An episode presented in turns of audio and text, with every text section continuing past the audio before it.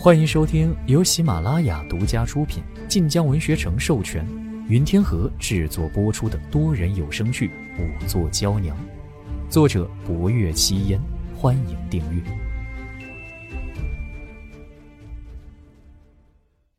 第六集。堂屋内灯火暗了又亮，而门外夜幕已彻底笼罩了下来。小小的院落隐没在雪夜之中，无端透出几分凄怆可怖之感。屋内薄若幽拿刀的手却始终很稳。快一个时辰之后，他呼出口气，直起身来。额头挂着一层薄汗，薄若幽显见的有些疲惫。贺成等不及问：“啊，小伯如何？”老夫人的确是因隐疾而亡。他一开口，便为老夫人的死因定了性。在尸体腹壁内发现了大量淤血，此时因腹内血络生结，血流淤堵，继而血络鼓胀后破裂而成。此隐疾已有两三年之久，可起初并无症状，极难发觉。而在三月内，老夫人因有腰背疼痛之状，只是老人家腰酸背痛很是寻常，想必被府里人忽略了。所以。老夫人不是被谋害。不若幽眉头紧皱，眼里似有犹豫。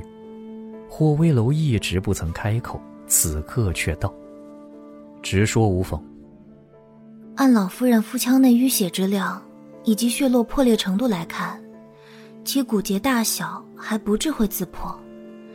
医书上曾在腹内血络生结，血络可鼓胀至杯盏大小，到了那时，哪怕只是躺着。亦可破裂并发，可老夫人腹内血络最多只有核桃大小，若无意外，应当不会并发暴亡。不若幽形容具体，或为楼便道：“哪般境况才会使其并发？”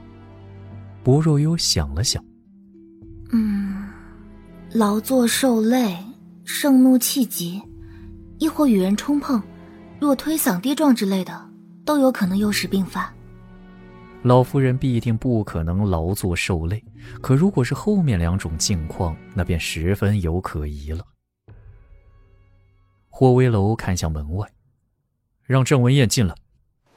不若幽体贴的将尸体整理好，很快，郑文燕同郑文安入内，还没来得及看一眼老夫人的尸体，便听霍威楼问：“将老夫人故去的前后经过再细说一遍。”郑文燕还不知验尸结果，听霍威楼问起，连忙道：“啊，大年三十，母亲执意要守岁。她信佛，有时候啊，彻夜在佛堂抄经都是有的。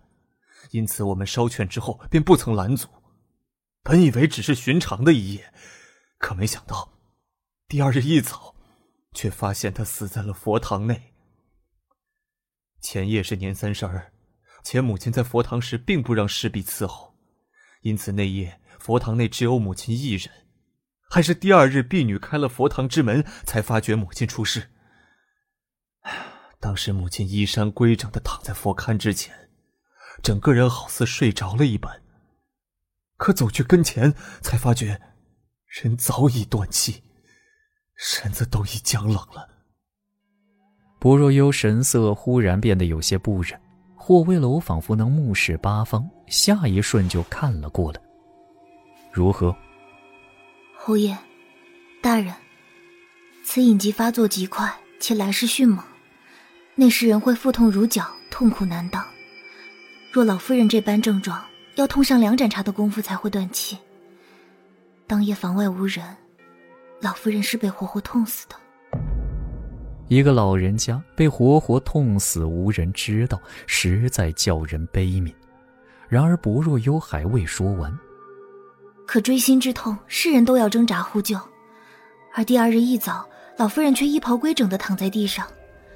若三爷所言为真，那么当夜佛堂内必定有第二人存在。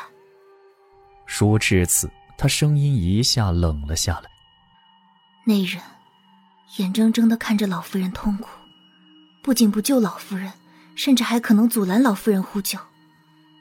在老夫人死后，还帮她整理衣衫，摆成了似在入睡的模样。室内安静的落针可闻。霍威楼看着薄若幽，眼里第一次有了些温度。发现老夫人尸体的侍婢很快被传来，天寒地冻的，又是在灵堂里，名叫墨香的侍婢跪在地上瑟瑟发抖。老夫人念佛时，从不让奴婢们在内伺候，寻常都是守在门外。可那夜是大年三十。老夫人便令奴婢们回自己房中，和姐妹们一起用年饭。第二日辰时再去侍候，所以奴婢们当天晚上亥时过半便走了。第二日早上，奴婢第一个到了佛堂，到的时候，佛堂大门紧闭，屋内很是安静。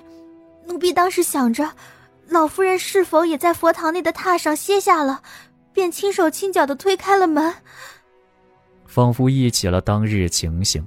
墨香怕的声音都不稳了。当，当时老夫人就躺在佛龛前的软垫上，合衣而眠，看起来好似睡着了一般。奴婢还想着老夫人怎在地上睡了，便上前去推了推老夫人。这一推，老夫人却已僵了。近三月，老夫人可有腰背疼痛之状？墨香先有些茫然，很快反应过来。有，老夫人有几次礼佛之后说腰背有些酸痛，奴婢们都觉得是她老人家跪的久了，便多番劝阻。后来老夫人才改成了坐着抄写经文。果然如薄若幽说的那般，老夫人的异状被忽略了。那一夜，老夫人可有抄经？抄了，奴婢走的时候已经抄了一夜。后来奴婢收拾老夫人遗物之时。发现那夜老夫人抄了整整两页，如今经文还放在老夫人暖阁之中。霍威楼看向郑文燕，把那页抄的经文拿来。郑文燕忙派人去取。霍威楼又问：“平日里，老夫人抄写一页经文要多久？”老夫人一抄起来，多半不会停，只是写的很慢，一整页经文至少要写一个半时辰。霍威楼没再问，很快下人取来经文，看看，这可是那夜老夫人抄的。墨香看了几眼，是，正是老夫人那夜抄的。经文写在上好的熟宣纸上，是十分娟秀的楷书，可一笔一画却是力道遒劲。霍威楼仔细看了看，这经文前后笔墨色调未有变化。工整连续，你离开时亥时过半，一个半时辰之后便是丑时，也就是说，老夫人至少是丑时之后才会见到那佛堂内的第二人。霍威楼将经文交给郑文燕，问他：“你一口咬定是你二哥害了老夫人，那当夜丑时之后，他人在何处？”当夜，二哥说他独居在书房内。还说他一整夜都未离开过书房，可那夜我曾派人去书房给二哥送酒菜，他的书房一片漆黑，无人应答，根本就没有人在。第二日出事之后问他，他却说啊，他醉酒睡着了，这话我怎么能信呢？我当时便怀疑他又去找过母亲。你为何半夜给他送酒菜？他又为何独居？本集播讲完毕，感谢您的收听，订阅收藏不迷路哦。感谢您的收听，去运用商店下载 Patreon 运用城市，在首页搜索海量有声书，或点击下方链接听更多小说等内容。